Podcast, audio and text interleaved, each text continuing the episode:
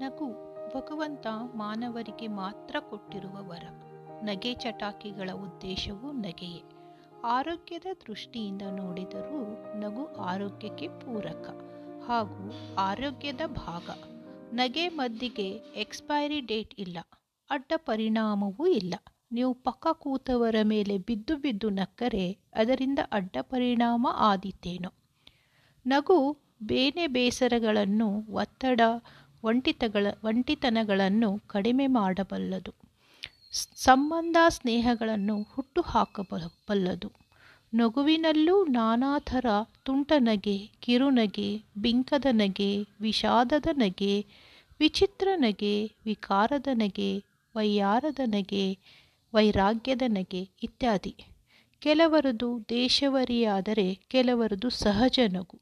ಕೆಲವರಿಗೆ ಕಣ್ಣಲ್ಲಿ ನಗು. ಕೆಲವರಿಗೆ ಮುಖದಲ್ಲಿ, ಕೆಲವರಿಗಂತೂ ಮೈಯೆಲ್ಲ ನಗುವೆ. ಇನ್ನು ಕೆಲವರಿಗೆ ಎಲ್ಲರಿಗೂ ಗೊತ್ತಾಗಲೆಂದು ಎದ್ದು ಬಿದ್ದು ನಕ್ಕರೆ ಮತ್ತು ಕೆಲವರು ಯಾರೂ ನೋಡಬಾರದೆಂದು ಕದ್ದು ಕದ್ದು ನಗುತ್ತಾರೆ. ಕೆಲವರದ್ದು ಮುಸಿ ಮುಸಿ ಕೆಲವರದ್ದು ಕಸಿ ಕಸಿ. ಕೆಲವರಿಗೆ ನಗಲಿಕ್ಕೆ ಆಗುವುದಿಲ್ಲ, ಬರುವುದಿಲ್ಲ. ಇಂತಹವರನ್ನು ಹಾಸ್ಯೋತ್ಸವಕ್ಕೆ ಕರೆಯೋಲ್ಲ. ಇನ್ನು ಕೆಲವರಿಗೆ ಅಳೋಕೆ ಬರುವುದಿಲ್ಲ. ಇಂಥವರನ್ನು ಸತ್ತವರ ಮನೆಗೆ ಕಳಿಸುವುದಿಲ್ಲ. ಅದೇನೇ ಇರಲಿ, ಎಲ್ಲಿ ನಗಬೇಕೋ ಅಲ್ಲಿ ನಕ್ಕು ಬಿಡಬೇಕು. ಮನಸಾರೆ, ಕಾರಣ ನಕ್ಕಷ್ಟು ದಿನ ನಮ್ಮದು, ನಗದ ದಿನ ನಮ್ಮದಲ್ಲ. ನಗೆಗೊಂದು ವಿಶ್ವಭಾಷೆ, ಭಾಷೆ.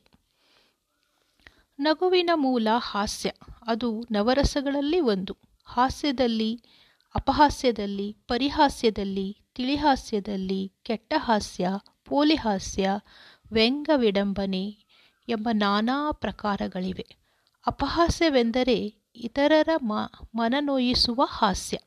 ಉದಾಹರಣೆಗೆ, ಮಹಾಭಾರತದಲ್ಲಿ ದ್ರೌಪದಿ ಸ್ವಯಂವರದಲ್ಲಿ ಪಾಲ್ಗೊಳ್ಳಲು ದೃಪದ ರಾಜನ ಅರಮನೆಗೆ ಬಂದಿದ್ದ ದುರ್ಯೋಧನನನ್ನು ಎದುರಿಗಿದ್ದ ಮಾಯಾಜಾಲವನ್ನು ಭೂಮಿಯೆಂದು ಭ್ರಮಿಸಿ ಕಾಲು ಜಾರಿ ಕೊಳದೊಳಗೆ ಬಿದ್ದು ಬಿಡುತ್ತಾನೆ.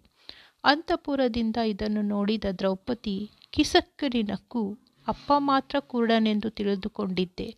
ಈಗ ನೋಡಿದರೆ ಮಗನು ಕುರುಡನೆ ಎಂದು ಅಪಹಾಸ್ಯ ಮಾಡುತ್ತಾಳೆ.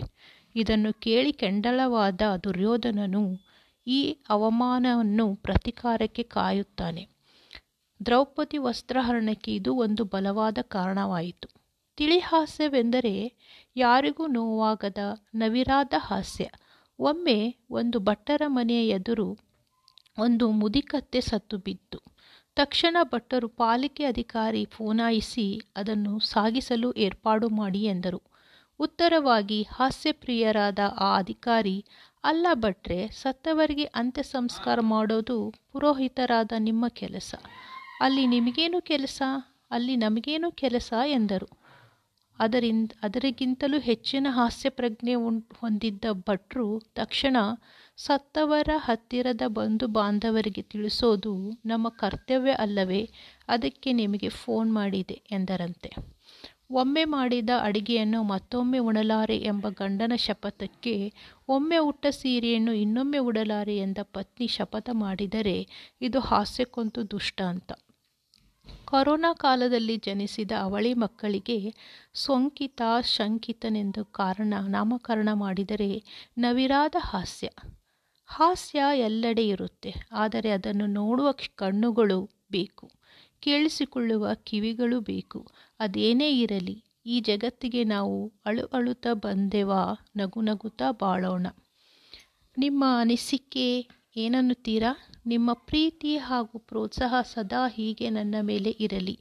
ನಿಮ್ಮ ಅನಿಸಿಕೆಗಳನ್ನು ನನ್ನ ಬಳಿ ಹಂಚಿಕೊಳ್ಳಿ. ಸದಾ ಕೇಳುತ್ತಾ ಇರಿ. ಇನ್ಸ್ಪಿರೇಷನ್ ಪಾಡ್ಕಾಸ್ಟ್, ನಾನು ಭಾರತಿ ರಾಠೋಡ್. ಧನ್ಯವಾದಗಳು.